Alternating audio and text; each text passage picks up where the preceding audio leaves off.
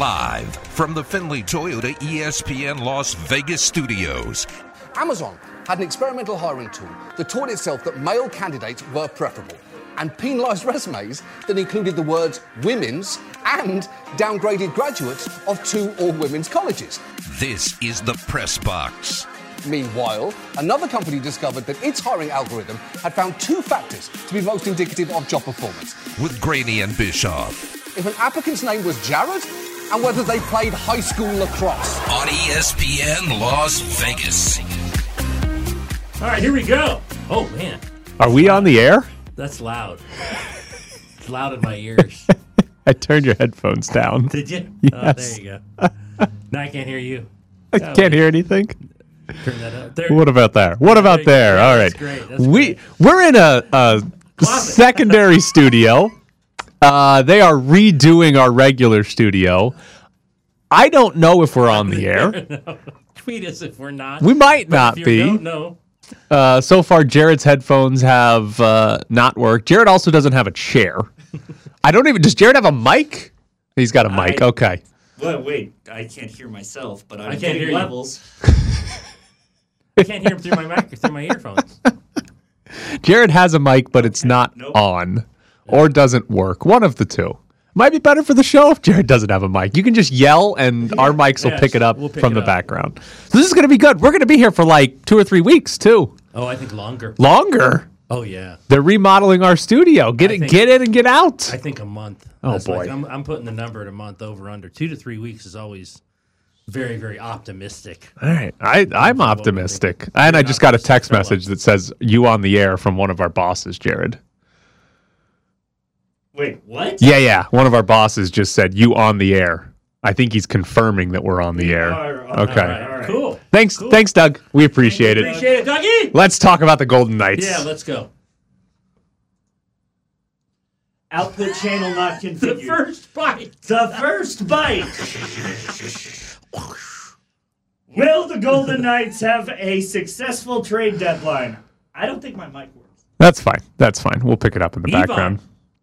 Golden Golden- Barbashev. Golden Knights traded for Ivan Barbashev. They sent a former first round pick, Zach Dean, to the St. Louis Blues. So, Barbashev, he is uh, 27 years old. He can play all three positions, all three forward positions, center or both wings. Uh, 59 games this year with the Blues, 10 goals, 19 assists. Last year, he had a career high 26 goals, but that is a massive outlier if you look at his career totals. He is a rental. He is a free agent after this season. They could re sign him. Cap it's only $2.25 million. So is this one of those uh, depth forwards you would have rather seen them sign instead of one of the big names? As long as they do something else. Oh, if they're okay. only going to acquire one player, then no. then you go get Patrick Kane or Timo Meier. But as long as they acquire somebody else, yes, this is the type of player, the depth player that you go get because you can conceivably add two or three of With them money. that make your team better as opposed to one Patrick Kane. If we get to Friday afternoon and the trade deadline's deadline's it. gone and it's only Barbashev, then no, you should didn't do much. you should have gotten Patrick Kane. I granted Patrick Kane would have had to agree to come here, but you should have gotten somebody that costs more money. that thing around. So hey, that worked, Jared. There you go. So as long as there's more, absolutely. Now, I a couple of questions that I have on Ivan Barbashev.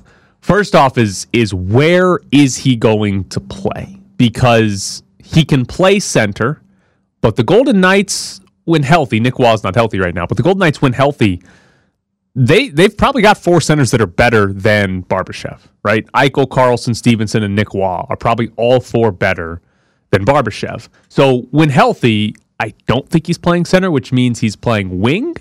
And is this somebody you bring in to play with Eichel? Is he better than Paul Cotter? Is it somebody you bring in to play with Karlsson and Smith right now because they've got Michael Amadio? Or is it just somebody that's going to be on the third and fourth lines over the course of the season? And that's the depth type of player they were trying to add. I'm curious to see where Bruce Cassidy uses Ivan Barbashev, who, by the way, is expected to be in the lineup tonight. So we'll Yeah, get an he's answer. be Colorado tonight. We'll get an answer pretty soon as to where he's actually going to play. I'm looking right at it on off the top of my head, and was hurt, so that might mean an easy decision for him. Uh, but maybe just a bottom six four, bottom six wing, Yeah, can just play six wing. anywhere you need him to. And Yeah. and the, I think part of the key with his versatility is we've seen Bruce Cassidy change his lines a lot when the Golden Knights aren't winning. And if Barbashev truly can play both wings and the center position, it gives you a lot of flexibility as a coach. You can change lines on the fly, you can do it before games, and you can put Barbashev conceivably in any spot. But here's the other question because I don't want to sit here and pretend like I've seen Ivan Barbashev and, and have some great scouting report on who Oh, Ivan come Barbashev on, you're in the is. media. But almost everybody that I follow that does like hockey analytics, Ivan Barbashev is one of the worst defensive players in the NHL. Dom Luszczyszyn, his analytics says he's uh, in the bottom eighth percentile. Uh, JFresh Hockey has him in the bottom four percentile. When 200 foot player. when he's on the ice for St. Louis, they give up more expected goals, more shots, more high danger chances, all of the analytics we like to track on a permanent basis than pretty much every other St. Louis Blue. And that's what I'm fascinated to see. Is he bad defensively? Because Bruce Cassidy benches guys who are bad yeah. defensively. That's the one thing he doesn't put up with. Right. Is you can't. You have to play the system. You have to be good defensively, and if you don't, you're out of the game. Yeah. So you're out, you're not in the lineup. maybe there's uh, you know maybe playing under Bruce Cassidy or playing in Vegas is different from St. Louis and he's better because of a different scheme or different structure or different line mates. I know Dom Luszczyszyn wrote about his usage. He has one of uh, on a nightly basis some of the toughest matchups in the NHL. Like he generally gets put out there against the other team's better lines. So that should change when he's in Vegas, obviously unless he's thrown out there with Eichel. yeah, but especially if he's in the third and fourth yeah. line. So that should help too, conceivably. But I do think it's fair to question did the Golden Knights trade for a guy that's going to be bad defensively? And if so, What does that mean for him? right, is Cassidy actually going to use him? Because, you know, Phil Kessel, not not as much recently because they've been playing really well in that line, but Phil Kessel early in the season, we talked about it, was not Terrible playing in third periods. Yeah. Bruce Cassidy was not playing him in third play him. periods. We've seen that with other guys too. We just saw it with Paul Cotter in Yep. the last game. He took what was it, two shifts or something like that in the third period. We've seen Cassidy if somebody's not good enough and usually good enough defensively, they don't play in the third period of games when it's close, when they're chasing, when they're uh, protecting a lead. Right. So that's what I'm curious to see. Is Cassidy going to be able to play him? Is he truly that bad defensively? Because if that plays out, it kind of reminded me of the Tomas Tatar trade all the way back in year one. one? So the fascinating part about the Tomas Tatar trade is the front office went out and got Tomas Tatar, who was a regular 20 goal scorer. Right. And he's been a 20 goal scorer. Tomas Tatar is good at scoring, but Gerard Gallant didn't like him. Gerard Gallant No, didn't like did the way he like played. him. No. And it led to a guy the Golden Knights traded a first, second, and third round pick at the deadline for getting healthy scratched in the postseason because the coach didn't like the way Yeah. he played. Now, was that a mistake on Gerard Gallant's part? Maybe. But I do wonder how much input or at least how much of a conversation there was with Bruce Cassidy about bringing on Barbashev. Like, did Bruce Cassidy say, I absolutely love this guy? Or did they just say, hey, we got you another piece, make it work? I think it's going to be the latter. I think it's going to be the latter. and they'd be repeating a mistake they Yes. made five, six if years fact ago. this guy Is this bad is this defensively? bad defensively, and Right. Cassidy doesn't like him. right. I think it's the latter. Because if Cassidy knew anything about him and his analytics defensively, I can't believe he was on board completely for this because Right. that's not the kind of player that he has shown at least this year to like. Right. Unless Cassidy's like, ah, the Blues were Well, using him in this it right. role, and I'm going to use him in this role, Right. and he'll be just fine. We'll see. But I, I am curious, you know, get us two months into the future. What If does he's playing in the Barbashev's right? What does. Barbashev's minutes look like? Because if massive if if the Golden Knights are healthy in the postseason, if Mark Stone comes back, is Barbashev con- uh, considerably better than you know Paul Cotter? Is he considerably Michael better Amadio? than Amadio? Because those are the guys he's going to have to bump out of the lineup Right. if the Golden Knights are fully healthy, including Mark Stone. If Stone never comes back, then you know Cotter's on like the first line or something, and you're de- you're battling And with Brett Howden. probably trying to still get minutes on Right. the third and fourth line. So I'm curious to see there. The other part of this, Golden Knights gave up a former first round pick in Zach Deans, Well, doesn't 2021. matter. That doesn't matter. He's a first round pick. Why keep him? They don't like first round. They don't like They- first round picks. They only have one, of all of the first round picks they have ever had. They have one left. They have one left. It's Brendan Brisson, who they took in the 2020 draft. They've tra- they've either traded the pick outright or they've traded the guy they've taken with the pick with their Right, first round right. pick on every other one. And my big question for the Golden Knights how long is that sustainable? When does that catch up to them? Where you trade away all of your first round picks, all of your high end prospects. When does that catch up? I mean, up I don't think they would. I don't think they would care if they make the deep run and try to win a cup and get to win a cup. Then they'd look back and say, "We don't care about the number one picks. We won the cup." right. I mean, now if they don't and they're out in the first round, and you know, for two, three straight years, and they're not getting these guys who were first round picks to have developed and be on the team, then they're going to look back and say, "We might have screwed up." which is what has happened the first five years of this franchise. Uh, One missed playoff appearance, but otherwise they've had some decent runs in the postseason, made the conference finals three times, and but it, if that continues to happen, if they make the conference finals this year and next year they're out in the first round and then suddenly it catches up to them, do you look back and say, oh, seven years, six playoff appearances, a few conference finals, but didn't win the cup and say yeah, it was worth it? Or do you have to win the cup for it to be worth it if they're gonna if it's gonna catch up to them at some point? I think you probably have to win the cup. I think so too. And it's it's going to catch up at some point. Actually, I'd make the argument it already has caught up with them because why did the Golden Knights not get Timo Meier? Timo Meier is going to New Jersey. The Golden Knights were the second team in on Timo Meier. San, uh, maybe they didn't have the uh, capital, but San Jose probably asked for a lot more than they did New Jersey to send them to the Golden Knights. The Golden Knights don't really have the prospects to acquire Timo a Meier. Timo Meier, right? Conceivably, they could have traded out a whole bunch of draft picks, but they don't have the prospects to acquire the big name at the deadline or if somebody's available in the offseason. And so, in a way, it already has caught up with them where they, th- again, they traded one of their top five prospects, who's a former first round pick, for a rental bottom six forward. right. That's not very good. If that if Ivan Barbashev plays if, two like months you said, here, he's the only one they do. well, no, I'm saying just you gave up a top five prospect and you might only get two months of a third line forward. That's not very good. Now, it also speaks to how bad the Golden Knights prospect pool is because their top five is not the same as somebody else's top five. But if Barbashev, you get two months of a guy playing on the third line who might score four goals for you the rest of the season, and you gave up one of your top five prospects, that's brutal. Like, It's not very good. So I think it's already caught up to them, and I'm curious how long they'll be able to sustain this level of success. All right, coming up next, hopefully, we're going to have a guest. Jared doesn't seem too confident we'll have a guest on the phone. Your mic doesn't work. Does, does your mic work? I don't think. I don't think your No, mic I don't works think it's working. I can't hear you. Hopefully, Evan Drellich joins us next. Steve Co- Grant slides through, finds little back to Dame. Jab step two to shoot. Deep three. Buries in a desperation three. Beats the shot clock. 19 for Dame. Dame crosses, dribbles, kicks to the corner. Reddish now to Watford. Ball fake back to Dame. Back to Three the on the press way. box Yes! 36 and a half for Damian Lillard. His seventh three of the night from the logo. Yes! Logo Lillard at his finest. 39 and a half for Damian Lillard. Text Graney and Bischoff at 69187 with the word ESPN.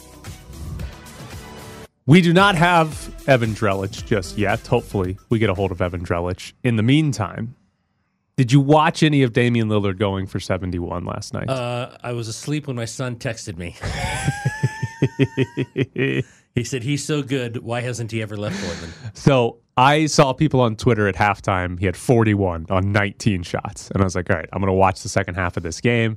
And my thought was, they're playing the Rockets. They're up by 15. He better shoot every possession. He didn't shoot like the first five possessions of the third quarter. I was like, what are we doing? Just throw it up against the double team. That's what I'm here to watch. Unbelievable. Seventy-one. He did start shooting a lot in the fourth quarter, though. So that was fun. It was great. It was great. What so, a game! It was uh, for Damian Lillard, who is phenomenal. It's uh, what is it? It's the eighth highest scoring game in NBA history, which is a remarkable number. All right, joining us now is Evan Drellich from The Athletic. He uh, wrote the book Winning Fixes Everything, a look into the Houston Astros cheating scandal. Uh, Evan, before we get into your book, I got two things. First off, one of us hosting this show is an Astros fan. One of us is a Dodgers fan. I'll let you try to figure out which Darn one is right. which. Um, so great, great book for us. Uh, But before we get into that, I did just want to ask: We've seen a weekend of spring training. with a pitch clock. What do you think of the pitch clock through a few games in spring training? I really hope it works. I, my, you know, my visually, you, you see that gigantic clock sitting right back there. It's a little jarring. It's you know, it's like does it have to be that large and right in your face? You do need it so that the pitcher can see it. But my overall stance on the rule changes is I think MLB had to do something. It's worth trying in a disaster scenario. You know, you can revert. Right? I mean, it's you, you can change it for the next year if you had to. But look, the time the game times are going well. Uh, are, what do you guys think? I like it. I like it. I like the fact it was like two thirty. yeah, that we're getting two and a half Yeah. hour games. I think there was a spring training game that was like two oh seven or something over the weekend. So I'm I'm a fan of the pitch clock, and I I'll get used to seeing the giant numbers on the screen. But I think it'll be great. I think it'll make the game actually better. I I do think my main question though is we both like baseball. I'm going to watch a lot of baseball during the summer, whether there's a pitch clock or not. Do you think it actually increases viewership? Like, are there going to be people who either didn't watch a lot of baseball or maybe watch some baseball but not a ton, and they're like, "Oh, the games are 30 minutes shorter. I'm going to tune in more this season." Well, you know what? I'll tell you what. I, I'm kind of an off the field reporter these days. I used to be a beat writer, right? Covered the Astros. Actually, even covered the Dodgers for a season. Um, I don't watch a ton of baseball anymore. I think part of that is a I'm just on the phone all day talking to you know lawyers about baseball during the day, uh, and b the product diminished. It, it, you know, just sitting there and waiting for the walk or the strikeout of the home run, and then you know him, somebody hits a scorcher up the middle, and you know there's three fielders right standing there. Uh, it's not, you know, I, I think the whole premise of the thing that the the game, you know, needed more action is, is right, and and I found myself as a national baseball writer less interested in watching beyond the field, and some of that is just a function of my job, right? I'm a little weird in that in that regard, but yeah, I mean, I, I it makes me a little more interested. Like, all right, you know, I mean, I live pretty close to Citi Field in New York. Um, the idea of now going out to the ballpark and maybe shaving 45 minutes off the time that, that I would spend at the ballpark to do it. I mean, even just sitting in the press box, like not just as a fan. Um, you know, it, it, yes, I, I think people will find it more attractive if it works right. Evan Drellich with us again. He wrote the book "Winning Fixes Everything" um, that is out now. You can uh, order that on Amazon. One of the excerpts that we've seen that uh, I thought was interesting was uh, a member of the Red Sox from 2018 accused not just the Dodgers of having a scheme similar to what they were doing, but also that Major League Baseball uh, found out about the Dodgers doing it and ignored it. Um, how I guess how legitimate is that that Major League Baseball might have found a team cheating and did not punish them during the World Series? So, uh, you know, Joc Pederson's the player involved, and I'll tell the story here real quick. Uh, he actually gave comments the other day to, uh, I think it was KNBR. Um, so he gave his side. He confirmed that this happened. His his whole explanation was, "Oh, I was just kidding." You know, you can choose whether whether to believe that or not. It's not impossible. I believe Um, it. but- there you go. I guess I know who the Dodgers fan is. So, um, so the story is this: uh, it's 2018 World Series. They're at Fenway. In the 2018 playoffs, is the first time MLB has has realized, all right, we, you know, this video room stuff's getting out of control. We we've got to have people literally in the room. We've got to have a security monitor uh, in there, and and that's in each team's video room. So the story is Joc Pederson runs into the visiting video room at Fenway, the Dodgers video room at Fenway, and says, you know, hey, do we have the signs yet? And um, you know, the reaction in the room is like, you bleeping idiot. You know, what are you like? What are you doing? And then apparently, uh, MLB security personnel, you know, some an official goes over to the other side, the Red Sox side, where a guy named J.T. Watkins, who ends up getting suspended with the Red Sox, uh, and that was actually with the Dodgers. Um, they tell him, "Hey, don't don't be doing that stuff." And and Watkins shoots back at the guy, "What you caught Chase Utley doing stuff?" Um, so look, there are two buckets for people to understand when it comes to sign stealing, um, allegation and confirmation. This is a this is somebody on an opposite team saying, "I think this happened, and here's the reason I think this happened." That is a different level of proof than uh, people on the inside saying, "This happened. I know it happened because I lived it and I did it." And that that firsthand sourcing, the book has about the Dodgers in 17. I have people on the inside of the Dodgers saying, "Yeah, we were doing a base runner system." Um, and it, that's that's what separated the original reporting Ken Rosenthal and I did, both on the Astros and the Red Sox. Right? If you go back to 18, there were a lot of people saying, "Oh, I think this team's cheating. I think that team's cheating." Great, right? That's all allegations. Um, there's it's a difference though when you have people saying confirmed, yes, this happened, I did it. So that anecdote about the 2018 uh, World Series from a Red Sox source about the Dodgers, it is an allegation. It is it is not saying um, with absolute certainty we know exactly what happened, uh, but that is certainly the perspective the Red Sox had on it, and uh, you know recently Joc gave his perspective on it. We know how egregious the Astros were. Uh, yeah. How how much more so though than what you just talked about? This is this is an interesting topic. I get asked about it a lot. Um, in general, in, in the sport, and I, and I think even outside the sport, like we, we we look at degrees of severity with crimes and cheating. You know, I, I keep going back to the speeding ticket analogy. It's imperfect, but you know, the Dodgers, the Red Sox, the Yankees, they were probably doing, I don't know, 90 into 65. The Astros were doing like 120, 130. It, in general, most people would, would agree the Astros took it to a different level or several different levels above. Now, you can make a couple different arguments. You can argue that any cheating is cheating. I don't agree with it. There is an argument to be made there, and then you go down a rabbit hole of, well, okay, so then should sticky stuff be punished the same way that you know, electronic sign stealing was.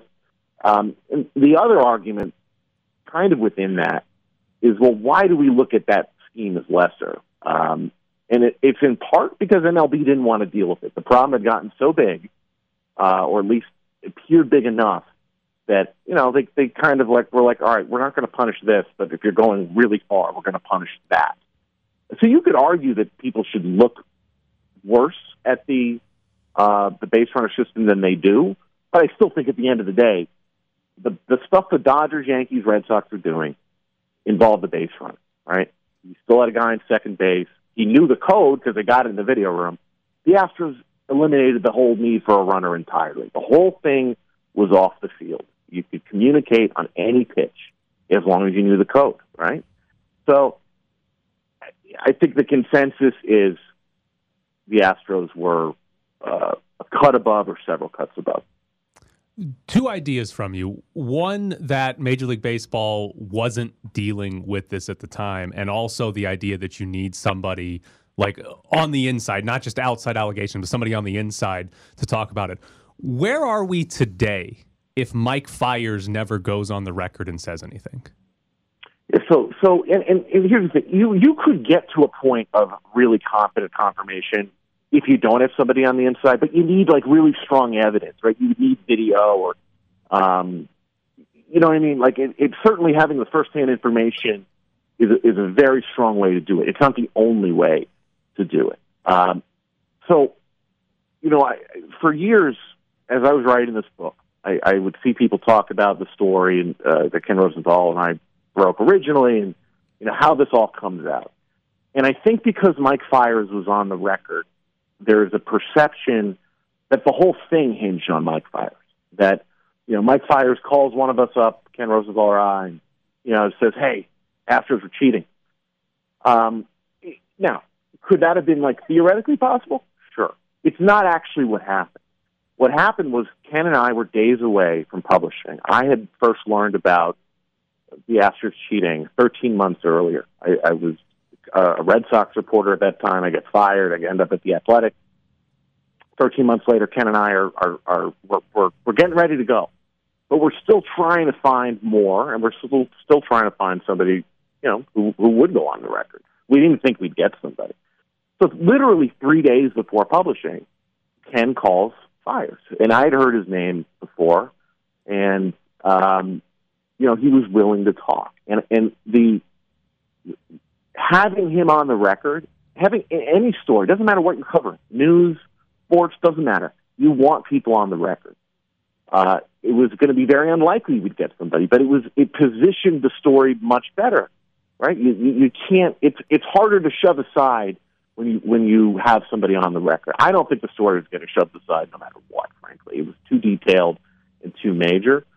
So Mike Fiers is he lends a a on record credibility to the story that is important uh, and should not be diminished. But you know the, the the kind of the perception that like the whole thing hinged on Fiers. I can tell you, the story was coming either way. It was literally days away from publishing. I'm so glad Mike Fiers was willing to and had the courage to talk. Um, but it is not as though Mike Fiers decided I'm going to blow the whole lid off the thing, and if I don't speak, nobody else in the world is going to hear about it. Evan, before we let you go, uh, when will the Astros find a way to steal the frequency that PitchCom uses? you know, you, you, you joke, and, and it's in general. Um, I, look, not the Astros specifically. In general, though, I mean, my point I would deliver to people is there will someday be another great cheating scheme. Uh, whether we find out about it publicly or not, we'll see. You know, presumably someday there'll also be a scandal, meaning it's gone public. But you know, the, it, that's even in the book is is you know people saying, well, you know, what's going to stop somebody from trying to hack into it, or if they do the automated ball strike system, you know, the robo umps. What about somebody hacking into that? You know, people are always going to try to get an edge, it, and uh, those are extreme and the the kind of in a way that would be really really nefarious, right? To to try to hack into something.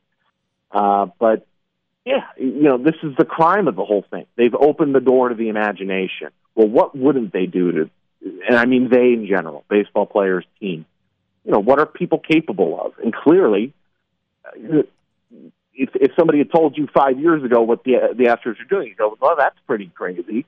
And no, people go to great lengths to get an edge.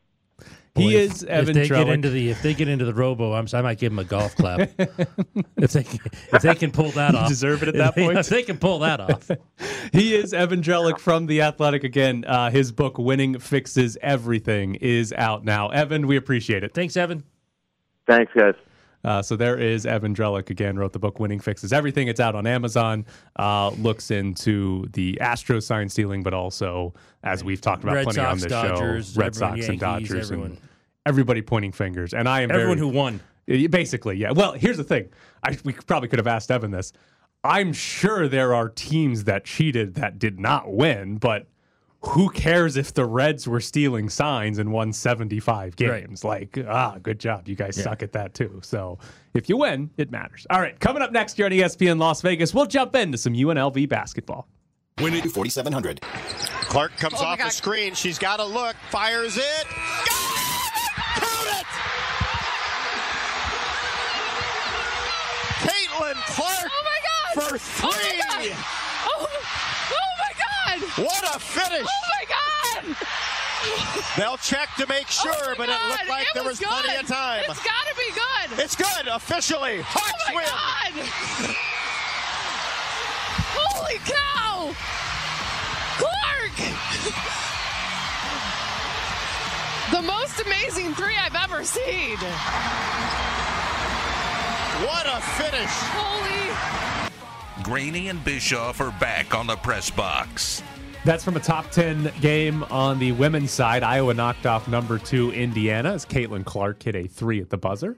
There were a lot of buzzer threes over the weekend. There was. It was a great There's weekend a of lot college of basketball. weekends. Caitlin Clark, by the way, uh, is going to be probably the second pick in the WNBA draft. I'm assuming Aaliyah Boston from South Carolina Yeah, goes South first. Carolina, She's yeah. got, I think, the W or the, the NCAA record for double doubles Yes. in a career. Uh, but Caitlin Clark is incredible, and I hope she comes to the WNBA and shoots like she does in college, which is from anywhere at any moment. It's great. Um, all right, in UNLV basketball, UNLV beat Air Force, one point win. EJ Harkless tipped in a game winning layup with under two seconds to play. Uh, it was an ugly game for UNLV and Air Force for a large portion of that game. There were more turnovers than made shots. It was actually UNLV's least efficient offensive game of the season, and yet they won by a single point. Did we learn anything from that game? There's no such thing as a bad win. Are you this. sure? Yes. Are you sure? Yes, I am sure. There's no such thing as a bad win. Not, it does not exist. Are you sure? I'm absolutely confident that there's no such thing as a bad win. because that, that was does not exist. That Might have been painful, but they won the game. they won the game. I think it was a bad win. Can't have bad wins. If they were in the NCAA tournament conversation, You want them to tank? that would have been a bad win. Like that would have hurt their Oh, it hurt their net ranking, hurt their KenPom because they were supposed to win by seven or eight, Uh, and they won by one. I think the line was yeah, seven or eight. so that would have been a bad win because it would have hurt their metrics. Right. Metrically, it would have been a bad But yeah, one. they won. They get to celebrate and all that. Yes, 'cause absolutely. They won by a point in the ugliest game of the season. They shot, by the way, three of twenty from three point range. But Three they of made 20. one. The streak is alive. You're just not looking at the positives from this game. streak is alive. So EJ Harkless in that game uh, scored 19 second half points. UNLV as a team only had 29 in the second half. Andy had the game winning tip in with two seconds left. We we use the phrase a lot about like putting a team on your back or carrying a team. That's one of the biggest like oh he actually he absolutely carried his team to a victory that I think I've ever seen. Like uh, Bryce Hamilton probably did it a couple of times, but EJ Harkless was legitimately the only player that could do anything for UNLV offensively, and he just decided, all right, I'm going to drive to the rim on every possession of the second half. Yeah, he's been he's been terrific. I mean, we talked about last week. They're going to finish in a spot where it's probably going to be hard for him to win Player of the Year. They're just going to finish too low, and I don't think guys will vote for someone in that spot.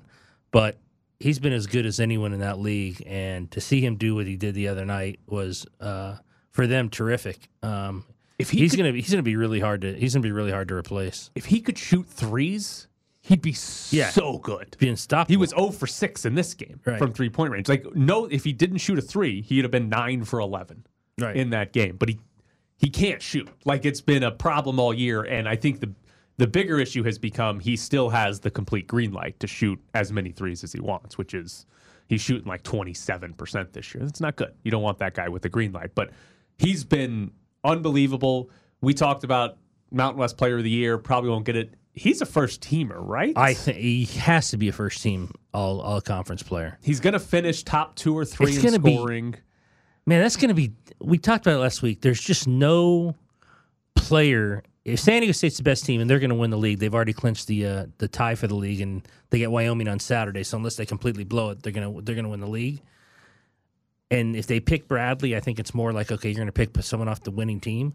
But it's just there's just no to me and to you, I think no obvious choice for this. Right. So is it obvious that a guy in the seventh and eighth place team is going to make first team all conference? I think we both think he should. I'm never surprised at how votes come out. Yeah. Like it just never surprises me how votes come out. So You I mean, can vote. The, No. the, the media here. There's a media th- poll. there's a media there's a media yeah. vote between the two, I think between the two beat writers. Yeah, Andy and Mike. And- I and think, Mike I think kinda split combine. It. Yeah, they split it. You, you should just scissors. you should just overrule them and say I'm voting. Say EJ Harkless is the I'm- player of the year. I'm they might agree with that. they might agree with that. um, one other thing from that game that uh, has become an issue at Thomas and Mack.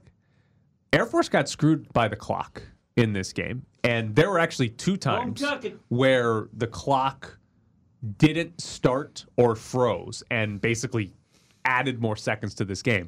First off, in the final minute, the clock froze at 59.7 seconds for like two to three seconds.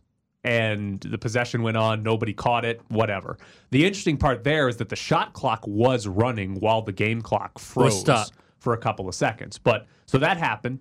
And then the more egregious one is before UNLV was down by four, and or excuse me, down by three. Three. And they rolled the ball up the floor. Right. Keshon Gilbert is waiting to pick it up, and Keshon Gilbert taps the He ball with the ball. his hand And it didn't start. and then didn't pick it up for another second or so. And the referee is the one that signals when to start the clock. Yes. And the ref didn't signal it. And I have no idea why, because Gilbert, not only did he tap it, he changed the direction. Like Mm-hmm. the ball's rolling up the floor. He taps it and it's now rolling across. So he can get it to his dribble hand. Yeah. And the guy for Air Force standing there, like, looks at the ref saying, What? Start the clock. He touched it. And they didn't. So that's two instances that we're talking, you know, four seconds or something like that in total that should have been run off the clock. And if four seconds runs off the clock, there's obviously not time for EJ For tip to tip in the game winning basket with 1.6 seconds left. So Air Force kind of got screwed there. Now, if that time runs off the clock, UNLV probably shoots a three on that second to last possession Right. instead of getting a dunk because there's not enough time, whatever. But it's not the first time that's happened this year. Go back to UNLV's first loss of the season to San Francisco. San Francisco was inbounding with four seconds on the shot clock. And on the inbound, San Francisco catches it, and the clock doesn't start for about two seconds. The shot clock doesn't. And San Francisco takes a three in the final second of the shot clock, and it goes in, and that was the game winning basket, and San Francisco wins. If the shot clock starts on time, they don't have a game winning basket. Right. So that's twice So this year. screwed. Right. That's twice this year that there has been a clock issue or clock malfunction. Based on the referee, you think? Because the other night, I think, was the referee. The Gilbert one was definitely the referee. The clock freezing in the final minute against Air Force, that's just a clock malfunction. The, Right. clock, the clock just froze for two seconds, but the shot clock kept going. The one against San Francisco is weird because the game clock started, but the shot clock didn't. And I don't know if that's like a, a operator error where they're supposed to hit the shot clock button, but I don't think so. I think you press one button. I think and it you, you have to press one button. and it starts both. So I think that's just a clock malfunction, a technology malfunction. And it's now happened in two games that have come down to a shot being made in the final seconds to win it that probably shouldn't have been allowed because clock should have been Right. running earlier in the final minute. And this isn't like, oh, it happened with 17:30 left in the second half. This is in the final minute of the game that everything happened. And if I remember correctly, two was it two home games ago, maybe three home games ago, we had like a seven or eight minute delay because the clocks were Right. frozen. Yes. and they had to reset everything. And like coming out of a timeout, nope, go back to your huddles. It was like a seven or eight minute delay. It's kind of a big deal. I mean, obviously, it's where you play your home games, but the Mountain West tournament's coming here in a week, Yes. and the clocks might not work. So it's kind of an issue, I think, for UNL. For For anybody at this I guess point. not necessarily for UNLV, but No, for the for Thomas and anybody at this Mack and who's ever playing there, because how reliable is the clock when you have a one possession game and there's 30 seconds left? Does this have anything to do with the big scoreboard? No, it's always the ones on the basket. It's the ones on the basket that are broken. And my favorite part in basketball is when the sh- when the shot clock doesn't work and they bring out that one and set it on the floor next to Yes. it and make you go that way. So clocks don't always work at Thomas and Mack. Maybe maybe UNLV can win a Mountain West tournament by uh, screwing with the clocks a little to help them out. Coming up next year on ESPN Las Vegas, we'll get into some baseball as the pitch clock is here. But first, we got tickets to give away. Two tickets to go see Bonnie Raitt. She's performing March 15th, 17th, and 18th at the Venetian Theater, and we've got a pair of tickets for you. 702 364 1100 is the phone number if you want to go see Bonnie Raitt. Be caller number four at 702 364 1100. Dame's got it across the logo, goes behind his back. Dame attacks, dribbles, drives to the rim, floats it up, it's through! 41 and a half for Damian Lillard. 1.7 left in the second quarter. Knicks from three quarters court on the way, no good. Damian Lillard, one of the most impressive first halves you will ever see. 41 points on 13 of 19 shooting. Back to the Findlay Toyota Studios for Graney and Bischoff on the press box. And how much baseball have you watched spring training with the pitch clock? Three or four uh, previews or replays. Replays. Did Yeah. you see Red Sox Braves ninth inning, bases Yes. loaded, two outs, full count? Yes. And the inning was ended because the batter violated the pitch clock. Didn't have his both feet in. You got to be in the box, both feet, Yeah. with eight seconds left on the pitch yeah. clock if you're the batter. Also, the catcher has to be in his catcher's box, whatever the hell they call that, uh, with eight seconds left as well. There have been a, I saw one where a catcher got called for a violation for not being in the box. Are these guys going to be able to readjust the gloves as much as they did in the past? Boy, they love doing that. So- every pitch. Uh, Kyle Tucker, who plays for the Astros, played in a spring training game yesterday. And after every pitch, he steps out of the box, places his bat against his waist. He doesn't wear batting gloves, bends down, rubs his hand in the dirt, rubs his hands, gets in the box, adjusts his belt, and is ready to go. He does that after every pitch. He still did it in the spring training game. He mm-hmm. just sped everything up. Did it really fast. Yeah, so he's just doing it really, really fast and then getting in the box. And he had a single in his first at bat after doing that. He did afterwards say it's way too fast.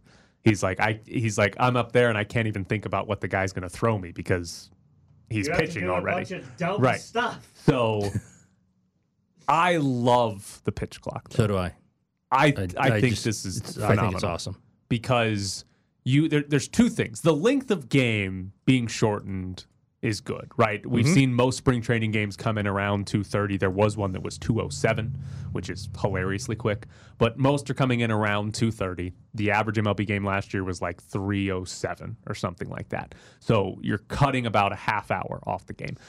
But the other part that's good is the actual gameplay. You're not sitting around waiting for something to happen. You're actually, oh, he's pitching again. Oh, he's pitching again. Right. Like the game is actually happening over and over and over again. There's not massive Delays. delays, which makes it more entertaining because again, you're not sitting More there action. watching guys do nothing, Right. Playing with their belts or whatever. So I love the pitch clock. I do too. I maybe I shouldn't be, but I'm stunned how many people I've seen on Twitter that don't like it. Get off my lawn. It's what it is. Yeah. It's people who are like, ah, there shouldn't be a clock in baseball and this isn't real baseball and all that. And I'm like, eh. Yeah, I don't know if it's real baseball, but it's two thirty-five for a game, so that's all I care about. Earlier to bed at night. So the Dodgers. Yeah, that's right. You got late night. I got late night games, man. That was actually during the spring training game of the Astros that I was watching. The Astros announcers were like, "We're not going to have games go past midnight in, in Central Time Zone because the Astros in the AL West play almost all their divisional games in the Pacific Time Zone, despite being Right. two hours ahead." And they're like, "Our viewers aren't going to have to stay up past midnight to watch games. We'll Be be, great. done. We'll be done early." Yeah. So, big fan of the pitch clock. I think it's going to be great. And the other key here is everyone's going to adjust to this. Well, like they adjust to everything over time. Right. This isn't. Yes, there are going to be batters called out because of a pitch clock violation in July and August and September, but it's not going to be a massive problem. Right. Guys are going to get used to it. We're going to have uh, an occasional, you know, screw up, but it's not going to be where every game there's multiple violations and you know, it's just it's a ball or a strike. And Right. if you have one to start an at bat, not as big of a deal. If you have one to end an at bat, eh, it's a pretty big deal. But I think guys will get used to it, and I think ultimately it will be better. There, I've seen a lot of people mentioning, you know, in the '90s and the early 2000s, baseball games were routinely two and a half hours. That this isn't new. Like baseball games lasting over three hours on average didn't start until the mid 2000s, and we've had 15 years of that, and now it's like, hey, hurry up, guys, stop slowing down. Uh, the we'll see the clock so we can tell if they're in the box or not. But I'm wondering, like, what happened uh, uh, with the Braves and Red Sox. How if let's say it's let's say it's Dodgers Astros and it's top of the ninth and a tie game, how much leeway an ump will give a guy? That's what I'm curious to see. Like, will they really stand strong on this with like the last strike? I think so. Spring training, obviously, I think they should be as harsh. I do too. You got to get them as- in the mode of this is what it's like. There should be a damn buzzer that goes yes, off. exactly. to get them in the mode. Right. Once we get into the regular season, I would guess it's going to be treated the same way the play clock is treated in the NFL, where we routinely see It hit zero snaps and they taken. snapped. Right, and then we hear the the damn rules official come in and say, "Well, the mechanic it takes the referee Right. so long to look at the clock, and then, And the, then the- ball, and then the ball. he counts to seven, and if the ball's snapped, it's good." It's so stupid, but I think we're going to see that if the batter is A second late. Right. If if he is almost in the box and there's eight seconds left, Yeah. I don't think we're going to see that so either. called later in the season. If the pitcher has starts is the pitcher is starting his motion and the clock has already hit zero, but just hit zero, I don't think we're going to see I don't either. a lot of violations. I do think. I think we end up seeing more violations on hitters than pitchers, right? Yeah, to get in by eight, Yeah. because the pitcher can see, the pitcher can see in terms of when he has to start his windup. Right. And I agree with you in terms of it hits zero. There's going to be a lot where they just won't stop it as much. You don't want them stopping at every pitch. Right. No, I think Yeah. the hitters. I think the hitters are going to get dinged more than the pitchers. Yeah. So pitch clock is good. Two people that like baseball. I I, will love it. that. I do wonder. I'm not convinced that people who don't watch a lot of baseball are now suddenly going to start watching baseball. Maybe it makes it easier to go to a game because hey, it's a two and a half hour time commitment, not a three Three or three and a half hour. But I don't think it's going to drastically improve viewership.